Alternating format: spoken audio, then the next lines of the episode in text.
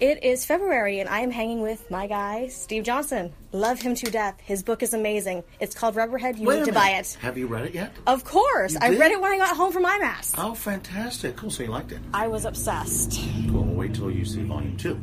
Do we have And any three, four, and five. Do we have a release date of any sort? I think the public can only handle about one a year. So it kind You're of, it- killing me. Well, it kind of, I know because it, well, I purposefully ended volume one on a cliffhanger exactly to do that reason. Yes. it's like Charles Dickens used to write in serials. Like Stephen King wrote The Green Mile the same way. He put out like one every three months, I think, until that book was done. Yeah, so about one a year. But do we have any sort of date? Is there going to be a Kickstarter again? I'm, I'm, I'm, Um, the original idea was to kickstart all of them, um, but now I'm getting a lot of interest from publishers, and I'm also finding that it might be easier for me to concentrate on the creative aspect and let the publisher deal with the public, which is why I think people do it that way, and they've done it, done it that way for ages. But Volume 2 is going to be amazing because it's got all the greatest hits of the 80s. Tom Holland, who's here, we've got Fright Night. We've got Big Trouble in Little China. Carpenter is going to hate me. He's going to despise me. He's going to probably send a hitman after me. But um, yeah, we got Night of the Demons. All the greatest hits of the 80s are coming out in Volume 2.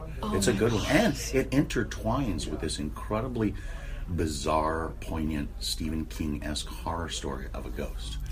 You are killing me right now. You're really, really killing me. I need to read this. well, you'll have to wait. okay, fine. I'll do that. In the meantime, I'm going to pick up a copy of the audiobook because I Oh, need you to got get to hey, listen. If you like this, that it's almost it's almost disheartening for me because the audiobook was almost a, a an afterthought, and then we did it, and I had so much fun performing it that now it kind of annoys me that people that buy the book don't get to hear that performance. So I kind of think that people the best bet for people would be to digitally buy the audiobook and the download because then you get my performance. The, the, the download of the book is the book, it's just a digital version of it, so you get all the pictures too.